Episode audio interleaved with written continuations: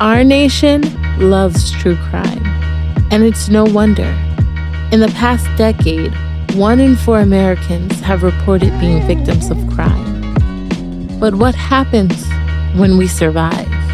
That's what we explore in the podcast Survivors Heal, hosted by me, Oya L. Sherrills.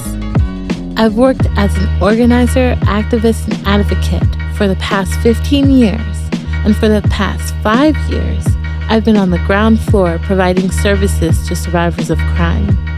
I invite you all to listen in as we discuss the healing side of true crime and what I call the New Survivors Movement. It's a movement that centers healing and speaks truth to power.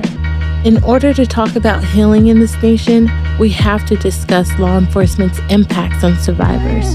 So I sit down with courageous investigative journalist Cerise Castle. Things would be better, but we know that there is this 50 year history of abuse in the sheriff's department as well. And it's really metastasized to one of the most dangerous deputy gangs in Los Angeles County. I also get the chance to speak with those near and dear to me, like one of the lead pioneers of the movement, Aqeela Sherrills, who also happens to be my dad. Because we were like, Survivor says that a person has had an experience and conceivably they don't want it to happen to anybody else, and that they're engaged in their respective healing journey. I talk to everyday survivors, like my grandma, Miss Judy.